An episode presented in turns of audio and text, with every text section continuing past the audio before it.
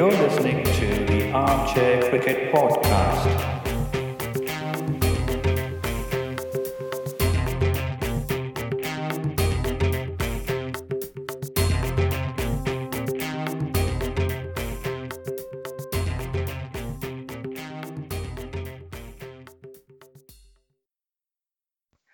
Hello, everyone. Welcome to another episode of the Armchair Cricket Podcast. This is a podcast focusing on Test cricket by armchair critics of the game. We would like to thank all our listeners for their support. Um, please subscribe to our uh, podcast on whichever platform you're listening to us on, be it uh, Podbean, Apple Podcasts, Spotify, or anything like that. You can look for Armchair Cricket Podcast and you should be able to find us quite easily on any of these platforms. Um, do not forget to leave us a rating, preferably a five star rating, and also share your feedback in the comment section. You can reach out to us by email with your feedback on armchair.cricket at gmail.com. We also have a Twitter handle. Our Twitter handle is at armchaircrickpod. Uh, you can join us there for a banter whenever there is a match ongoing. Uh, it should be fun. We also have a Facebook page. Uh, you can find a link to this in our description uh, below. Uh, we regularly post quizzes and posts uh, on Twitter as well as on Facebook, so you can uh, you know participate and have some fun. Um, having said that, I would like to welcome uh, my co-host Ajit. Hi Ajit, how are you doing? Hello, Giri. Good evening. I'm doing good. How about you? Fine as well. Uh, hectic uh, work uh, work week this uh, this time round, and uh, just you know settling down for the weekend. Of course. Of course. um, yeah, there's a lot of things going on in cricket world right now, especially with the IPL. Um, but you know, we we try to follow IPL as much as I can, but I think it's uh, it's sometimes a bit too much for me because it's every day, right? So yeah. yeah, Look, I mean, uh, we can't always, you know, expect to uh, keep following all the matches. Well, we do Mm. for most of Mm. it, but at least uh, this becomes a bit of a, you know, uh, too much of a touring, uh, you know, circus or some such at some point in time for me. So Yeah. I have to switch off. So when possible, I listen to some Guerrilla cricket commentary or something. I can't watch the matches, but well, there are a couple of interesting matches this week. I think we can get into it shortly. Mhm. So before we go into that, let's look, quickly look at the trivia question from the last week. So the trivia question from last week was, uh, who is the fastest bowler in men's ODI cricket to get to 100 ODI wickets? So we had a couple of uh, attempts at answering this question by our friends online, but nobody got the answer right. That was a bit of a surprise. I had a guess. Uh, I saw a guess, I think, which was Wasim Akram. Somebody guessed Wasim Akram. Somebody else uh, guessed Mitchell Starc. The Mitchell Starc one was a very close one because Mitchell Starc is the second fastest with 52 matches. But the player who did it in just 44 matches and indeed is currently the fastest to get to 100 ODI wickets is the Afghanistani leg spinner Rashid Khan. You know, we call him ODI GOAT or greatest of all time, right? Mm-hmm. So this guy is, is a certified great in short format cricket, and really to achieve 100 ODI wickets in a mat- matter of 44 matches, at more than you know, you could almost say two and a half wickets a match. This is this is mm-hmm. quite an enormous achievement. Look, he may have played initially many of his matches against Afghanistan and uh, before Afghanistan, but against Ireland and some of the lesser, uh, you know, uh, famous or lesser strong ODI teams. But that really doesn't take away anything from his achievement because he also represents an equally upcoming nation, right? yeah, yeah, And if you look at if you look at his record, I mean, it's it's really an envious one because um, he has. If you look at the number of five fours he has, for example, in one days, right? That really shows his pedigree. So he has four five fours and four four fours, and his best is seven for eighteen. And the most stark thing about this, or the most starkly visible thing about it, is he has his average is fifteen. 15 Wow. runs a wicket wow, Th- that that is what I'm talking about at an economy of 3.9. So when you couple all this, now right now he stands at 123 wickets from just 57 matches. He was uh, a star also in the recent uh, one day series that they played against uh, Ireland, right, in uh, India, that we discussed in the previous episodes. When you look at all this, I mean, this is still a very enviable record. Any any team would love to have him as their, you know, strike bowler. and he's he's only 20 years old. Let's not forget Well, that. It's, it might be an Afridi 20. At least people laugh at it online. Nah. It might be an Afridi like 20, but look, for me, it doesn't matter, or for you, or any, any, any one of us. Age is just a number, right? These people, the people from this part of the world are very strong. Misbahullah has shown it, Afridi has shown it, right? Hmm. So age is just a number there, and they get on with it. And uh, he could, you know, he could very well stand to break every ODI bowling record there is. Right? Yeah, He's yeah, he- he's true. He's a true match winner. Uh, in any case, I think he wins matches for them with his bowling. Exactly. Uh, and he's also, you know, he's not, he's no mug with the bat, so he also contributes with the bat. So he's, he's really a very good player for Afghanistan and someone to, you know, uh, look out for in this uh, World Cup. I think he's going to make a difference in their team. He's already doing that, of course. I think it will, it will probably be more pronounced when we see him play in uh, the prestigious tournament. Exactly. I mean, he'll want to make a splash because it's the first ODI World Cup his team is playing. He'll want to make an impact there, and also not to forget, because of his uh, you know T20 exploits all over the world. Yeah. Some of these conditions might not be really unique to him, or they might Yeah. not be completely new. He he would say, "Well, we've played here. I played here." So he might even use his a bit of his experience to help his teammates and sh- lead the from the front. You know. and he might also know how a certain batsman plays you know with with Exactly. uh, with this t20 experience that he has around the world i think uh, he's probably I I think he's better prepared than uh, many of his uh, countrymen Of course. yeah. You know, him and Mohammad Nabi probably lead the way there. They Mm. they've they've played with some of these other big stars from the other teams, and maybe they have some you know tips and tricks for their teammates.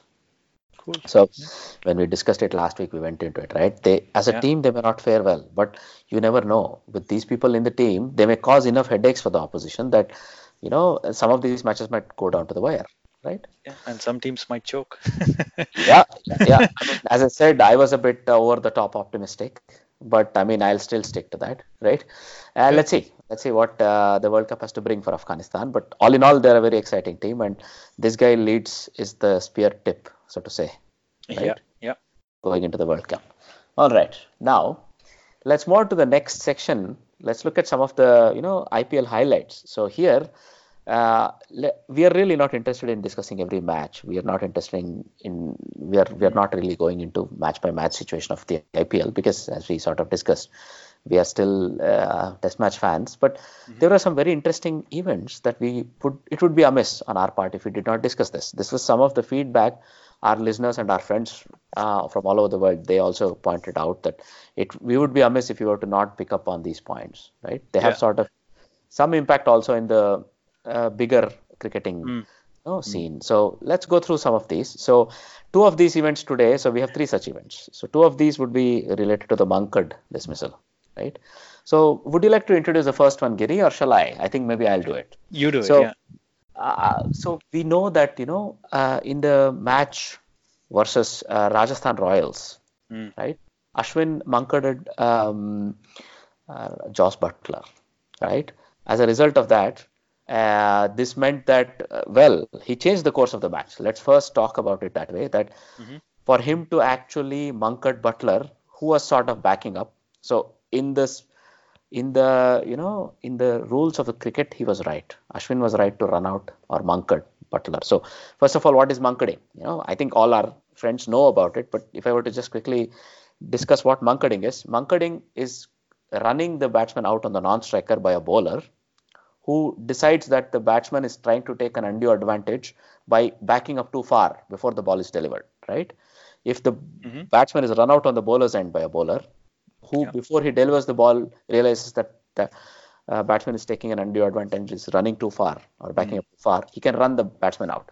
So this is sort of this falls under the spirit of the cricket thing rather than you know the rule says he can run out he can run the batsman out. So but in this case when you look at the replay of what happened right it, it was clear that Josh Buttler was really not looking to take advantage of uh, by running too far up ahead or backing up too far. But yeah Mhm. uh, Ashwin seemed to run him out. This this seemed instinctive, he says. So Ashwin's this uh, uh, you know point is he was it was this instinctive. He was running up to the crease and he saw that Josh Buttler was out of the crease and he ran him out. What do you Yeah. think? Well, well, it was instinctive on his part. That's what he said, uh, Ashwin. but if you look at the replays, I think we saw it a few times already. Um, Ashwin, I think, had no intention of delivering that ball. Um, Hmm. He he ran up to the crease. You know, he took his leap, and then in the middle of his leap, or even before his leap, he was looking at Buttler and how far he was, you know, out of his crease, or whether he already stepped out of the crease, um, and just ran him off. I think Ashwin probably had planned this out, but uh, it, although he says it was instinctive, uh, I think he, I don't know if he's being fully truthful about it, uh, but if that's what he says, fine, that's his opinion. He's entitled to his opinion.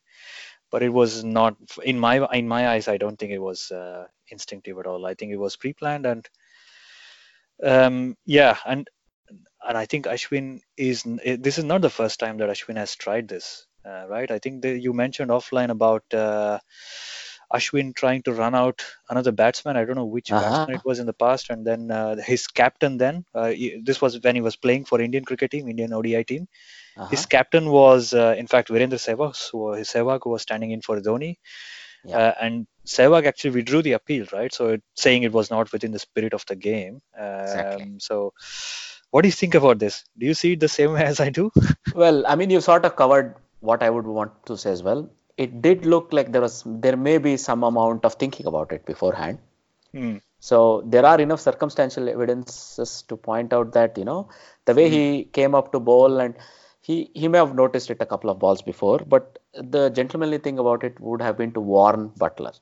But when you look at what happened, if Ashwin were to deliver normally, it it looked like um, Mhm. you know um, maybe he was sort of uh, already giving a warning to Buttler would have made sense, but Yeah. this guy sort of waited. So if you look at MCC's ruling on this, if you were to go back on 27th of uh, March, I think MCC gave a ruling saying that Yeah. this was probably not within the spirit of cricket.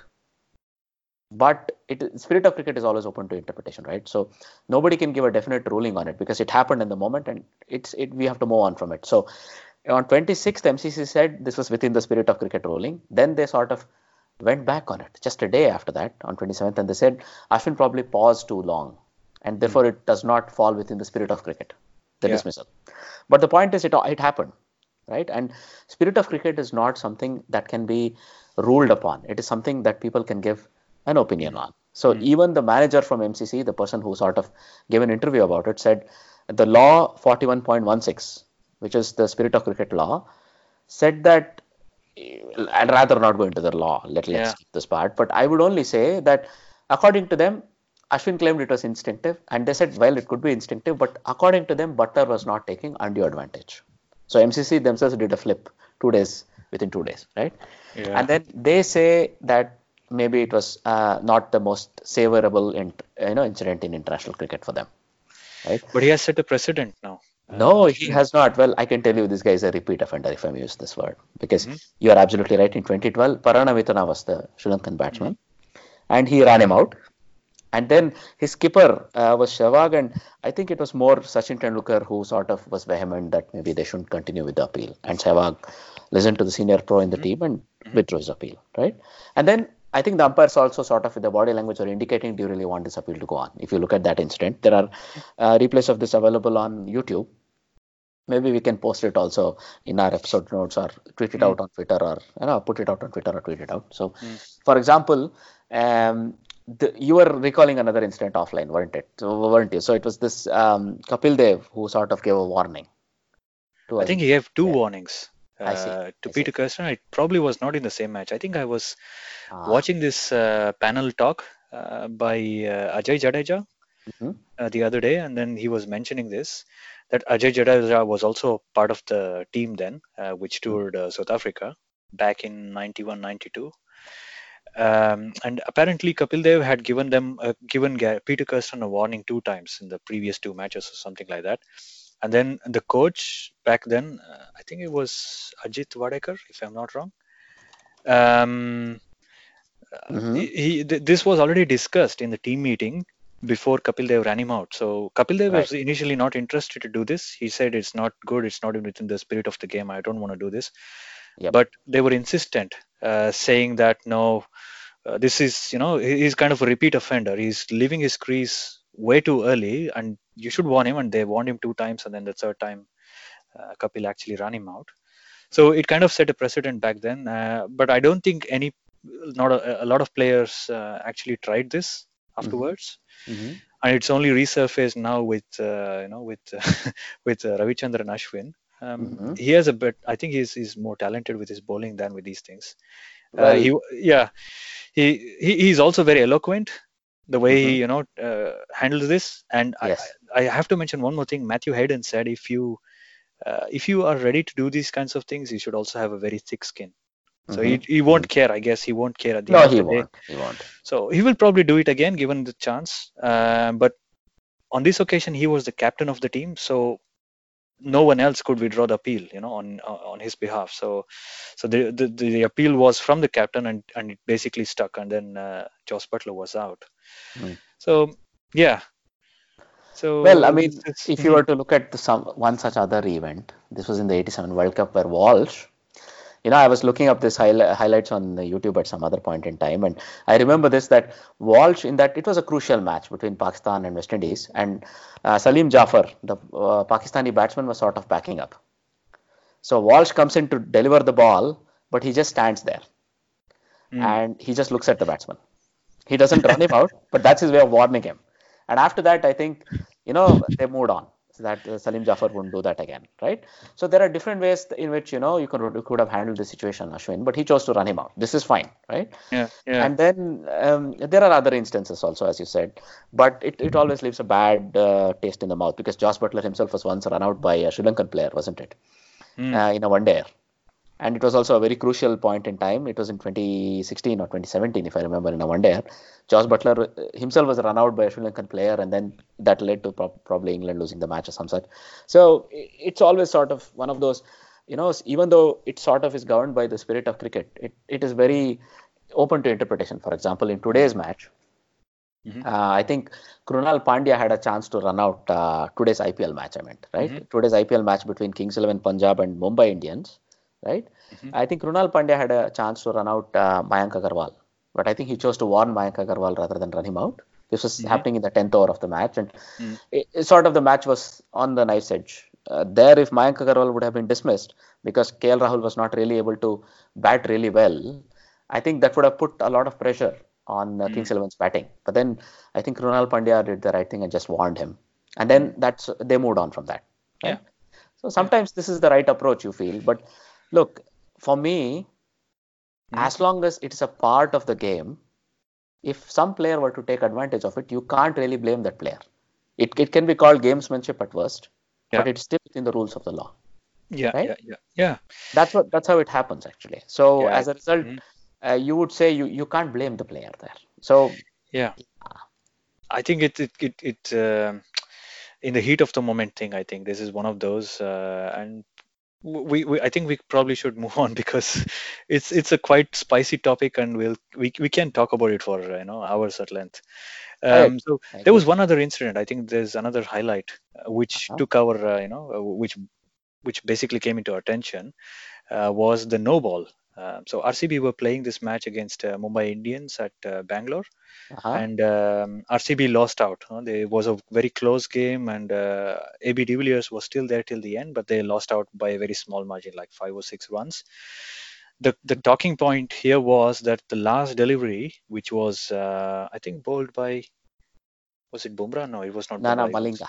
It was Malinga, yeah, sorry, Yeah. yeah. it was Malinga, and the last delivery that Malinga bowled was a no ball, uh, and the umpire, on-field umpire, uh, Mr. Sundaram Ravi, did not take notice of this.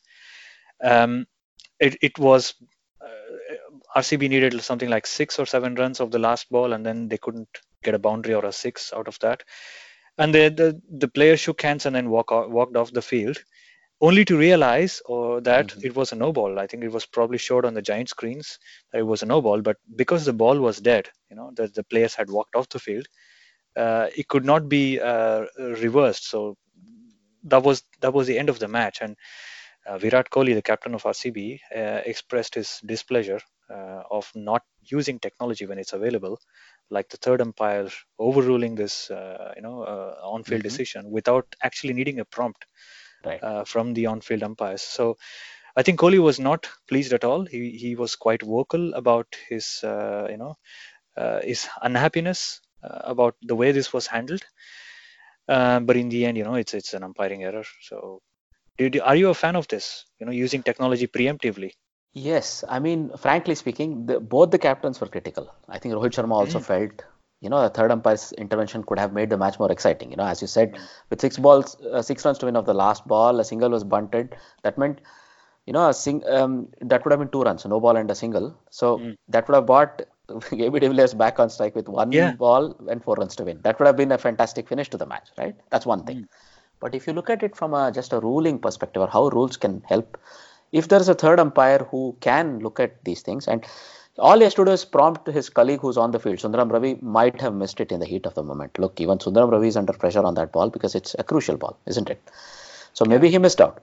So if he were to move on from that, uh, the third umpire could have simply quickly told him, wait, wait, wait, don't call it end of the over. That's all he had to do. I'm reviewing the third, I'm reviewing the you know, no ball call. Wait, wait, don't call it end of the. So, you know, when the guy is giving the cap, the umpire is giving the cap and calling the end of the match and removing the bails, if that was prevented, it could have still been in play. The ball would have been Yeah. in play, the match would, could have gone on. That's all was required. So, in these situations, Mhm. maybe uh, taking common sense into account, if the third umpire were to intervene, as you say, proactively or Mm. preemptively, it would help.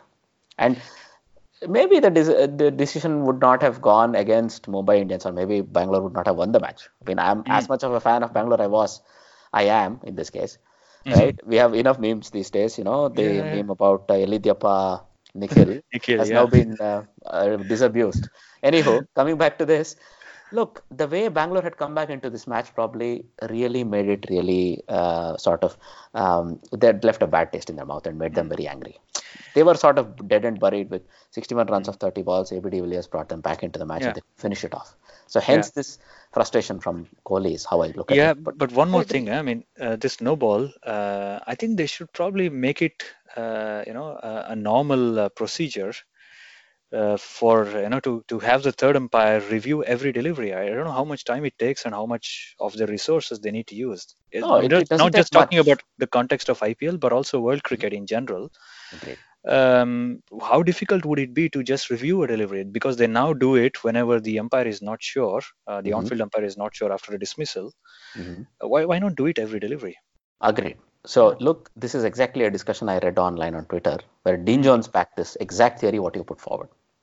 So Right. Dean, J, uh, Dean Jones said, take the no ball call out of the on-field umpire's hands. No ball off the front foot. Let the um, umpire concentrate on looking at where the ball is going, LBWs, other things, right? Hmm. Let the third umpire let him always look at the foot of the bowler that is delivering. Let him not Yeah. do anything else because Yeah. the third umpire does nothing else. He comes in to call only after the event for everything else. Correct? Yeah. Make him responsible for a no ball call. Simple. Yeah. This is what Dean Jones felt on Twitter, and I sort of agree with him. This might be the way we might be moving forward. But on the other hand, if the uh, powers that be are not comfortable about completely removing the third umpire's uh, or maybe the, the on-field umpire's role, why don't you introduce something like what is done in Wimbledon or one of those uh, tennis venues where there is a beep every time the ball crosses the I mean the ball does not land in the right area. So let there be a loud beep. Mhm. Then that's enough. Let the on-field umpire concentrate on what's going to happen when the ball is going to come in contact with the batsman or it's Yeah. going to pass the batsman, right? Let there be a loud beep, then the batsman knows. The concept of a no ball historically is that the umpire is supposed to call it out loud so that the batsman is able to take advantage of that ball. Hmm. You could still do it in multiple ways. So Yeah, I think you- Yeah. I think you hit the nail right on the head there. Uh, This Uh-huh. should be looked at, uh, you know, for for the long term as well, uh, for the betterment of the game. I think we have the technology. Why not use it, right? So, shall we move on to the other topic then, Ajit?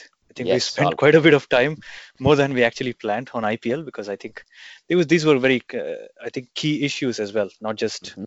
um, an off event, but uh, Agreed. uh, let, us move on to the uh, ODI series that was played between uh, Pakistan and uh, Australia. So the we while between our previous episode and this episode, there were three ODIs that were played. Um, the first one at Sharjah, the next one at Abu Dhabi, and the latest one was at Dubai. Right. Um, Australia were leading 1-0 at the beginning of the series, uh, and they basically won the next three ODIs as well. So now they lead the series by four games to zero, four matches to 0 Mhm. with the last one to play for.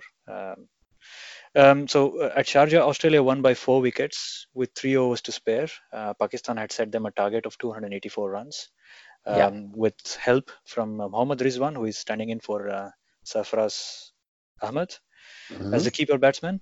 So he scored a century. Um, so uh, Australia made uh, you know uh, short work of that. They were quite good uh, with their batting. In the next match, Abu Dhabi, um, Australia set a kind of a modest target of 267 um, and were able to defend that uh, with a lot of ease. So, so Pakistan was not there uh, in the end. The batting did not click. Mhm. In the latest that was played at Dubai, um, Shoaib Malik, who was actually standing in for uh, Sarfraz Ahmed as captain, was out injured. So uh, Imad Wasim was, uh, you know, uh, he played, he, he uh, took on the captain's role. Um, Australia set a target, batting Mhm. first, of 278 runs Right. and uh, Pakistan were, you know, uh, agonizingly short, short towards the end. They they fell short by six runs, Mhm. in spite of twin centuries by a 31-year-old debutant, uh, uh, Abid Ali, and uh, Mohammad Rizwan scoring his second century of this series. So it was very agonizing in the end for Pakistan, but Australia were able to defend uh, a score of uh, 278 runs, and in the end 4-0. That's it. Uh, everything to play for. Nothing to play for in the last ODI, but it's just pure match practice, I guess. Before Well, pride. I think Pakistan will not want to lose this match uh, so that they don't give up a whitewash final. And Mm. Australia will definitely want to focus on this. So Mm. there is an interesting article already on Cricinfo where uh, Maxwell, Glenn Maxwell, is saying how important winning final is for Australia because they're really on the upsurge. So if you look at it, um, you know, uh, they're more like uh, it's been such an upsurge that they, they might win eight matches on the bounce, right? If they take the last match. Mm. And also, multiple parts of Australian cricket team are clicking. The opening conundrum is solved very nicely, right? Mm. It, you can't think of anybody else opening for Australia in the World Cup now except Usman Khawaja and Aaron Finch, right? I was listening to it, and Aaron Finch, his 359 runs before the fourth ODI already, made him the most successful captain in a bilateral ODI series in the history of hmm. Australian cricket, or one day cricket, right? So it's fantastic. So he sort of nailed on his form going into the World Cup. And then Usman Khawaja has sort of more or less made sure he'll be the opener going into the World Cup because he's he has enough pedigree and enough technique, right? So that way we can make sure that um, Australia are not having too many things up in the air when they are going to play the final round of matches, right? Mm-hmm. Mm-hmm. That's one thing. So the other thing, well, for me, uh, the crucial point was also how Mohammad Rizwan, the stand-up or the stand-in keeper, right, has has done. He scored 200s. So Yeah. well, we can just look at the last match a bit more in detail, the fourth one, because it was a real disappointment. For Yeah. me, the first two matches, uh, Pakistan were looking to defend a total. They failed to do that. Where I mean, there was quite a lot of discussion points where, uh, if you go into it in detail, it'll take a lot of time. So let's not do that. But uh, if you were to look at it, some of uh, Shoaib Malik's captaincy came in for a bit of criticism. Mm. there were not there was not enough spontaneity that people felt. It was all planned out by the coach and him in a meeting and he sort of was executing it. There was not enough you know uh, creativity there. That was one of the things. But always i would credit shoaib malik as a very creative captain. That was sort of missing maybe you know. The other thing here uh, what glenn maxwell is able to deliver right uh, he's always delivering in all of these matches. Uh, so he made 71 in the fourth match and 98 in the fifth match. He was really unlucky to miss out on 100 on both those matches. And the lower middle order of Australia is sort of beginning to click.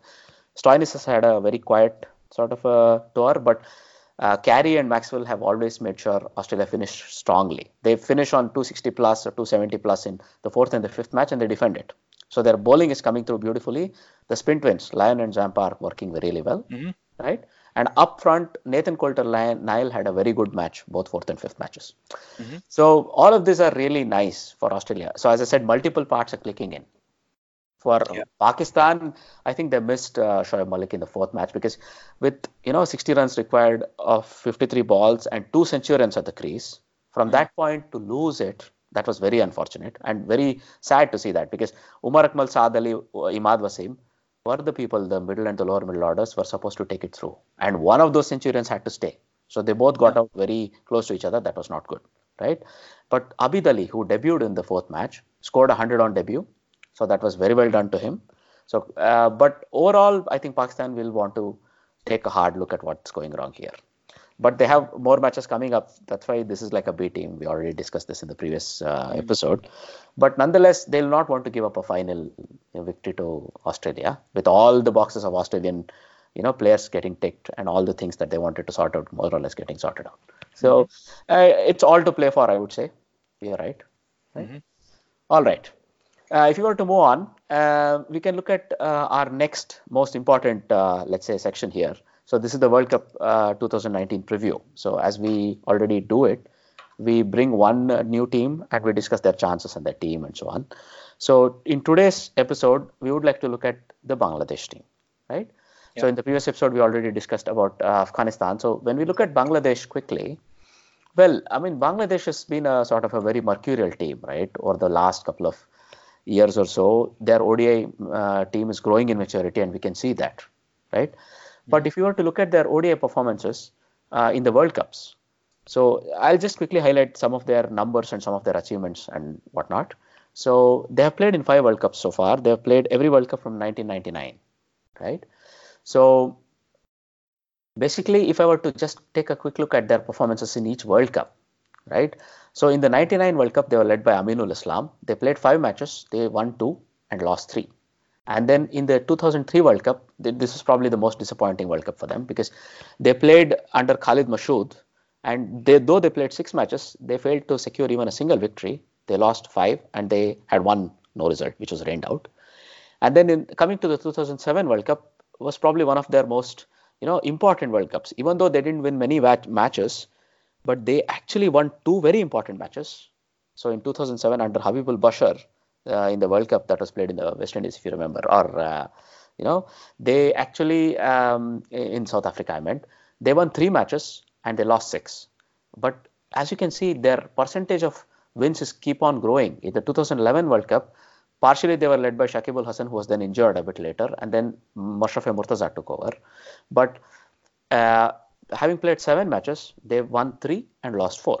So the win percentages keep on increasing. So if you look at 2007, they had 33% win uh, record. In 2007, it grew to 42.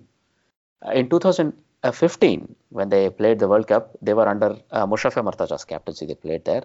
They won three matches and lost two. So the win percentage is now 60. So, and every time they played, even though they were playing in Australia and New Zealand, they played with such a lot of maturity that they pushed their opposition in every match. This was very clear. So when we look at their overall World Cup record, they have played 33 matches. They have won only 11 matches but lost 20. But you can see this is a upswing. There is a certain upswing in the trend.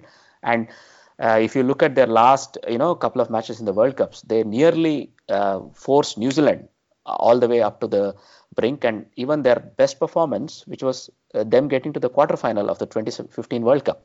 They pushed India really hard, but then India won the match with uh, Rohit Sharma scoring a 137. I don't know if you remember this match, Giri, because there were some other uh, things happening off the pitch. Because um, I think uh, the then chief of ICC, who was a Bangladeshi, right, Kamal Mustafa, uh, mm-hmm. took objection to Rohit Sharma getting dismissed of a full toss, which they deemed to be a no ball, but which was not given. They decided, mm-hmm. and he resigned from his post. So it had some on-field ramifications. That's by the way. But if you come to the on-the-pitch performances, right, uh, their most successful player has been Shakib Al Hasan. It has been yeah. undoubtedly him because yes. both the most number of wickets was 21 matches and 23 wickets by Shakib Al Hasan, right? Mm-hmm and the most number of runs is also 540. Again, Shakib Al Hasan in 21 matches. The averages in both bowling and batting are not much to write home about. But then he's a talisman for them. He's been over the years, right? Now, um, their lowest total was 58. That was very unfortunate because they were playing at home at Dhaka against West Indies, 11 World Cup. This was their lowest total, and their highest total was in the last World Cup. In the 2015 World Cup, they comfortably won against Scotland when they made 322 for four, right?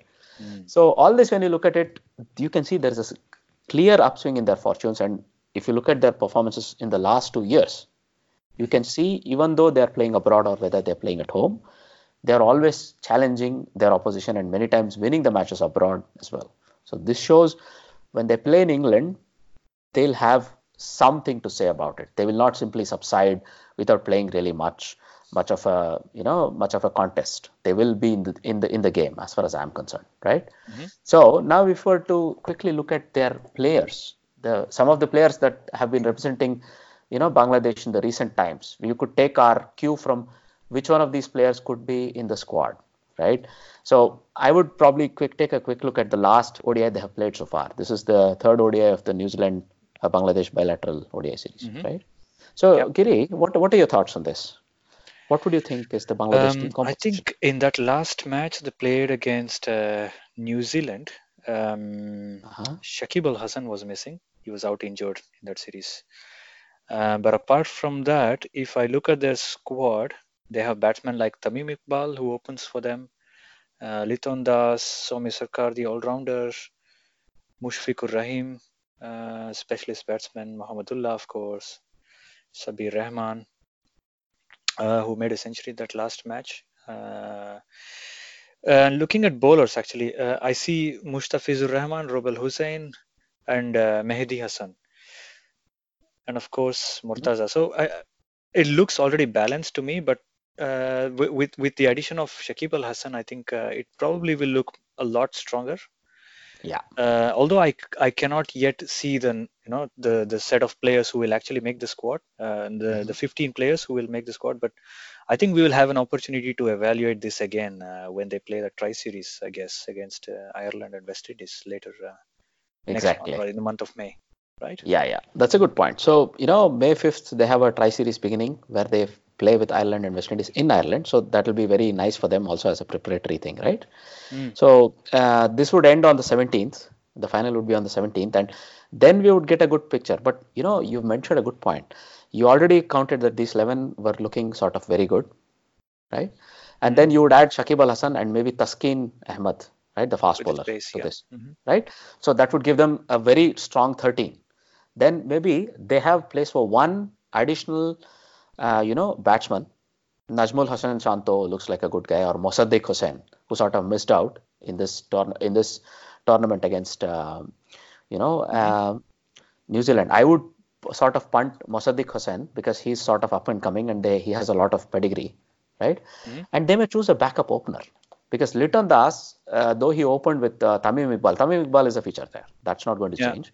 But Liton Das is the keeper. So Liton Das Yeah. is the uh, first choice keeper, but then he can also be like the main keeper, but you have Mush- Mushfiqur Rahim. So he, they don't need another keeper there. But what about this guy, Imrul Kayes? Yes. Uh, so that, that's where I was batsman, coming about. Uh, sorry, I stole your words. no, no, it's not a problem. So Imrul Kayes or Shadman Islam, right? These two Uh-huh. guys, Shadman Yeah. Islam, Islam opens for them in tests. yeah. But you know, they may look at one backup opener. So Imrul Kayes is, was indeed whom I was sort of thinking about, or Mm. you know, Mohammad Mithun, Mm. who sort of sometimes uh, plays in the middle order and probably is more comfortable, more feels more at home in the middle order. He was not on this lineup in the last one day, if you look at it.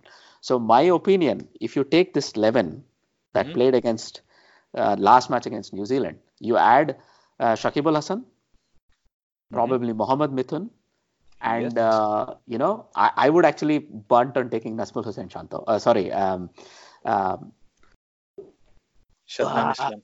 Yeah, yeah, yeah, yeah. Probably Yeah. Shadman Islam, but uh, we'll have to see. But I think if I were to look at it that way, they would probably go for Mosaddek Hossain as the 15th player. So as I said, we have a 13 Mm. uh, with uh, you know that 11, Shakib Al Hasan and Taskin Ahmed. Then you have one opener who would probably be Shadman Islam, but maybe Imrul Kayes. You know, out of these two, one will get picked. And the last player on the squad would be either Mohammad Mithun or Mosaddek Hossain.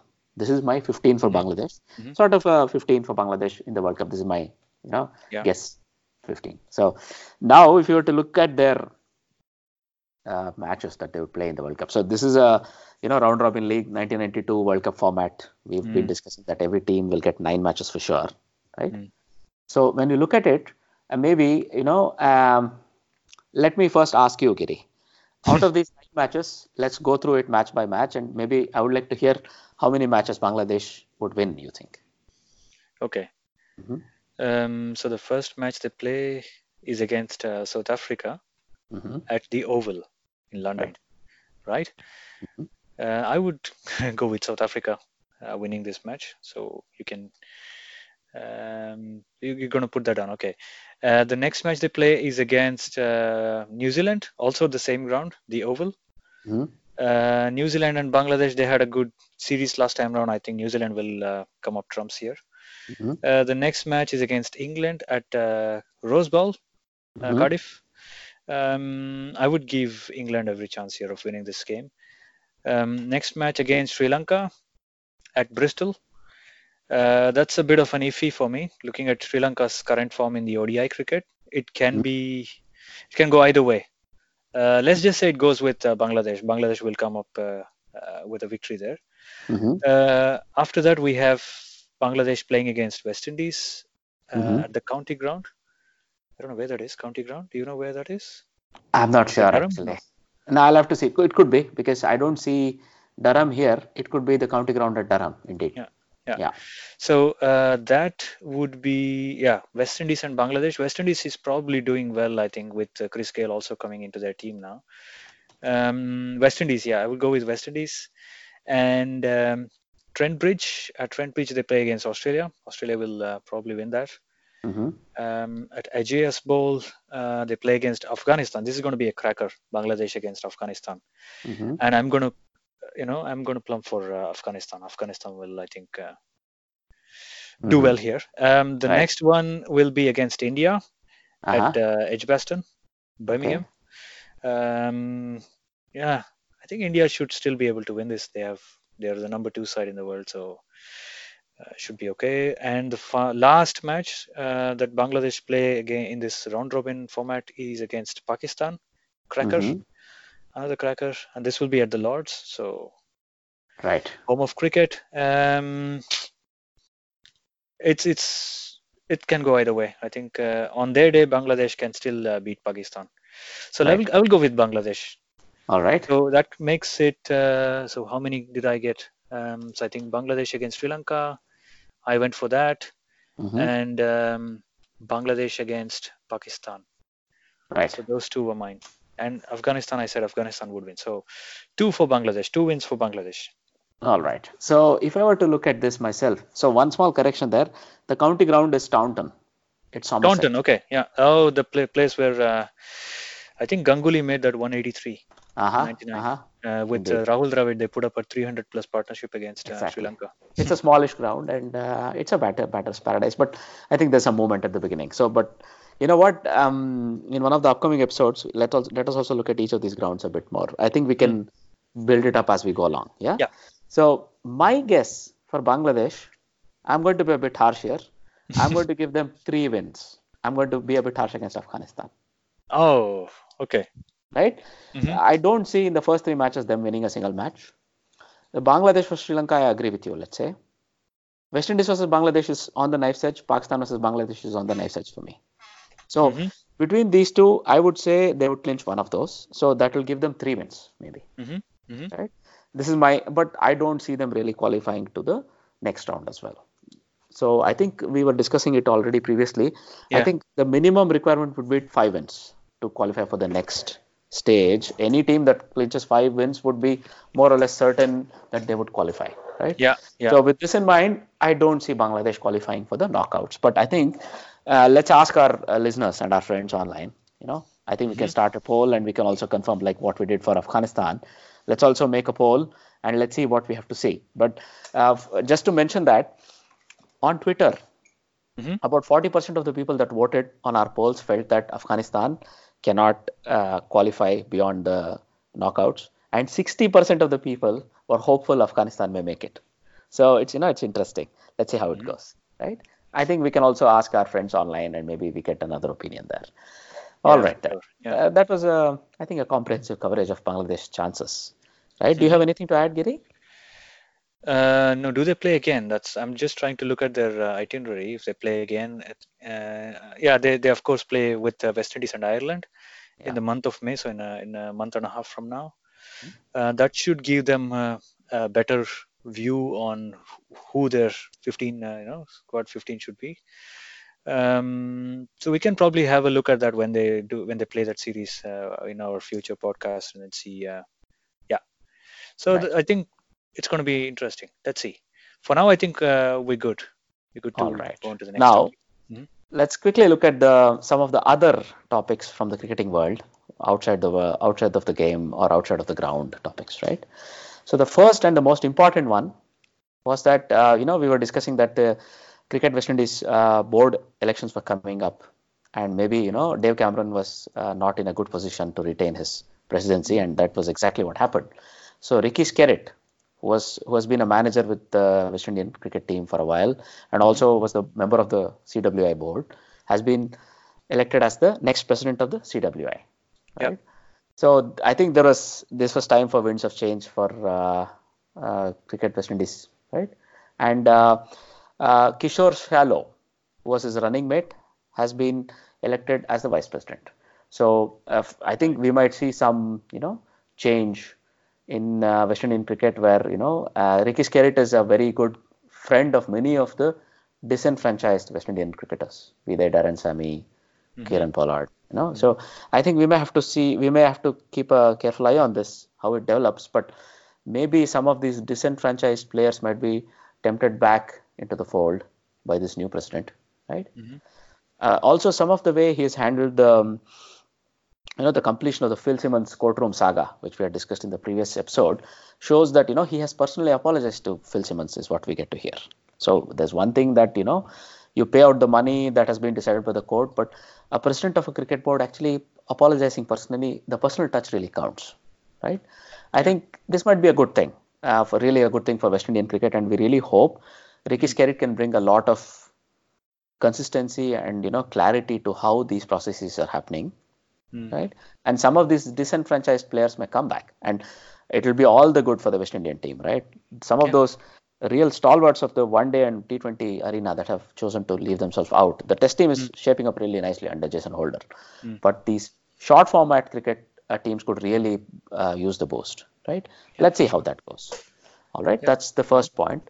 The next one is that well i mean uh, malinga who's sort of uh, who sort of in and out of the Sri Lankan team and had to prove his fitness, etc., etc., has now sort of indicated that he would like to continue playing well into 2020. He would like to represent Sri Lanka in the T20 World Cup in 2020, and after that he may consider retiring. But he has sort of hinted that uh, for ODIs he might sort of retire after 2019 World Cup already. What do you think, Giri? Is this a force on the wane or? Um, I think he probably has uh, not a lot of ODI cricket left in him. We just saw what happened uh, with the la previous tour uh, in South Africa, Mhm, right? So they lost a lot of matches on the trot. Right. Um, so it's probably out of necessity that he's in the team right now because I don't think they have a good bowling lineup in the ODI squad. They they have good bowlers, of course, but like Kasun Rajitha and uh, Suranga Lakmal. I don't I don't think he plays in the ODI squad, uh, or he's he does no, he does when he's fit. But when he's um, fit. Yeah. So so I think they need that stability and also that experience uh, which he brings with him, uh, Malinga. So he's probably there as a necessity, like I said. Uh, and him playing in the T20 World Cup in 2020, why not? I think he will be probably 37 by then, and he's he's not so bad in uh, IPL right now. If you look at what he did uh, against uh, Bangalore, I think in that in that match, you know, that controversial no ball, exactly. it was quite good. And him and Bumrah, they were bowling really well in that match. Uh, kind of, you know, master and the apprentice Good of one. death bowling. Yeah. Uh, and Malinga is still good. He may not have that much of pace like he had in the past. He, I don't think he can bowl consistently at 140 plus, but he's there in the mid 130s and thereabouts. So his uh, presence in the squad, I think, is a real um boost for the Sri Lankan uh, uh, cricket team. Right. Um, but I think it's it's a fair uh, call from him that him choosing to retire after uh, the World Cup, ODI World Cup, and then continuing on to play the T20 World Cup in 2020, which will be home conditions for him. Right. Uh-huh, So, uh-huh. so I think that's a good call. Indeed. Yeah. Well, I mean, look, I, I'm I'm all for it, but we know that sometimes the Sri Lankan Cricket Board has its own ideas, right? So I, I'm just hoping there won't be any knee-jerk uh, decisions, you know, in the future, Uh-huh. like they do with, for example, Chandimal. He's in and out of the team. You know, Right, we can go right. on about that, but Hmm. Well, I mean, let's see how it goes. But I mean, all said and done, I think uh, Sri Lanka would do well to utilize this. I mean, let's be clear about it. He's a legend of the game as far as they're concerned, right? Mm. So they would do well to utilize him as much as possible. Look at how Mashrafe Mortaza's injuries and his longevity has been handled by Bangladesh Cricket Board, Mm. right? So Mm. I think the Sri Lankan Cricket Board could take a leaf out of that, Yeah. right? And make sure they use Malinga in a similar manner so that his uh, contributions are maximized uh, and for the best of betterment of the team, right? Mm, mm, So this is something they could learn from it. But okay, that's a good point you have. Yeah. So the last point I would like to bring up is that well, Imran Khan, the Pri- Prime Minister of Pakistan, who's also the chief patron of PCB, right, has rejected the plan that has been put forward by PCB's, uh, you know, the Domestic Cricket Committee, which has been led by uh, Harun uh, Harun Rashid. So they have sort of said this. Uh, he's not happy about it. He says. Mhm. So uh, just to go about it in a little bit more detail, currently there are 16 teams that are participating in the highest level, the Quaid-e-Azam Trophy, the first class trophy, right? So then uh, he asked the domestic uh, board to come up with a better plan for the upcoming series or the upcoming seasons, and they came up with a plan where there were eight teams proposed, right? Mhm. And they were all regional teams, and the departments. So you have Pakistan Airlines, Pakistan International Airlines, you have Habib Bank, and one more. So these three are the big, let's say, departments that have always been pumping in money into the Pakistan cricket, and they sort of keep the first class setup uh, afloat there. So, but Pakistan, uh, Pakistan's, it looks like Imran Khan feels the Pakistan's uh, domestic setup could uh, take a different approach. It could take a leaf out of the Australian approach, where there are only six teams or even five teams, right? But a very strong competition between these six teams. So, what he has suggested is instead of making eight teams, he's asked for six provisional team tournament where there'd be two teams from Punjab, one one is from Sindh, KPK, Khyber Pakhtunkhwa, Balochistan, and Gilgit Baltistan. So, and he would say concentrate on making that players earning their way into the league or earning their way into the teams rather than having more teams. So this is how Australia does it. I was listening to an article or I was listening to an interview by a former Queensland coach who said, you know, because Queensland and Victoria may not have a lot of players in the national team at any given point in time, but by giving good opposition or by making sure there are very tough oppositions in the local leagues and in the first class setup, they're making the Australian team stronger. This is probably the approach Imran Khan wants to follow as well, right? So it's, it's an interesting thought. So uh, because this guy has played in many leagues in his own time, he's played in Australia domestic cricket and so on. He probably brings a different outlook. But whether it's really relevant in the modern day, I don't know because you know WAPDA, the Habib Bank and PIA, these people have been supporting Pakistan's domestic cricket for many many decades already. So maybe a balance has to be found. Let's see how it goes. Maybe we'll hear a bit more about it in the upcoming episodes, right? Right. All right. So, having said all that, I think uh, we are near the end of this podcast. So, uh, before we go into housekeeping, let's quickly look at the trivia question for this week. So, the trivia question for this week is Who is the only centurion for Bangladesh at the Cricket ODI World Cups? We just focused on Bangladesh's performances. So, we have very carefully left out a name while we discussed quite a lot of these things. If you paid attention to whom we did not mention, you probably know who's the centurion of the Bangladeshi uh, among Bangladeshis in the Cricket World Cup, right? Okay, Mhm. that's the question.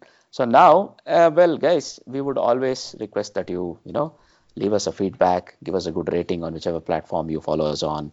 You can follow us on our Twitter handle, or you can banter with us during live matches using our Twitter handle. It's at Armchair Cricket Pod. We have a nice Facebook page. We we always post some, you know, trivia questions there, also some polls. So do help us out. Do come there and give us your opinions, right? And we always, as we always request you, subscribe to our podcast. It shows whether our podcast is getting more and more, you know, likes out there and more and more people that like us. And also talk about it with your cricket uh, friends. If you want to participate in one of our podcasts as a guest, you're always welcome. Write into us at armchair.cricket at gmail.com, right? So with that, uh, well, as I always say, we've come to the end of the latest episode, this one, and I would say it's a goodbye from me. It's a goodbye from him. Goodbye.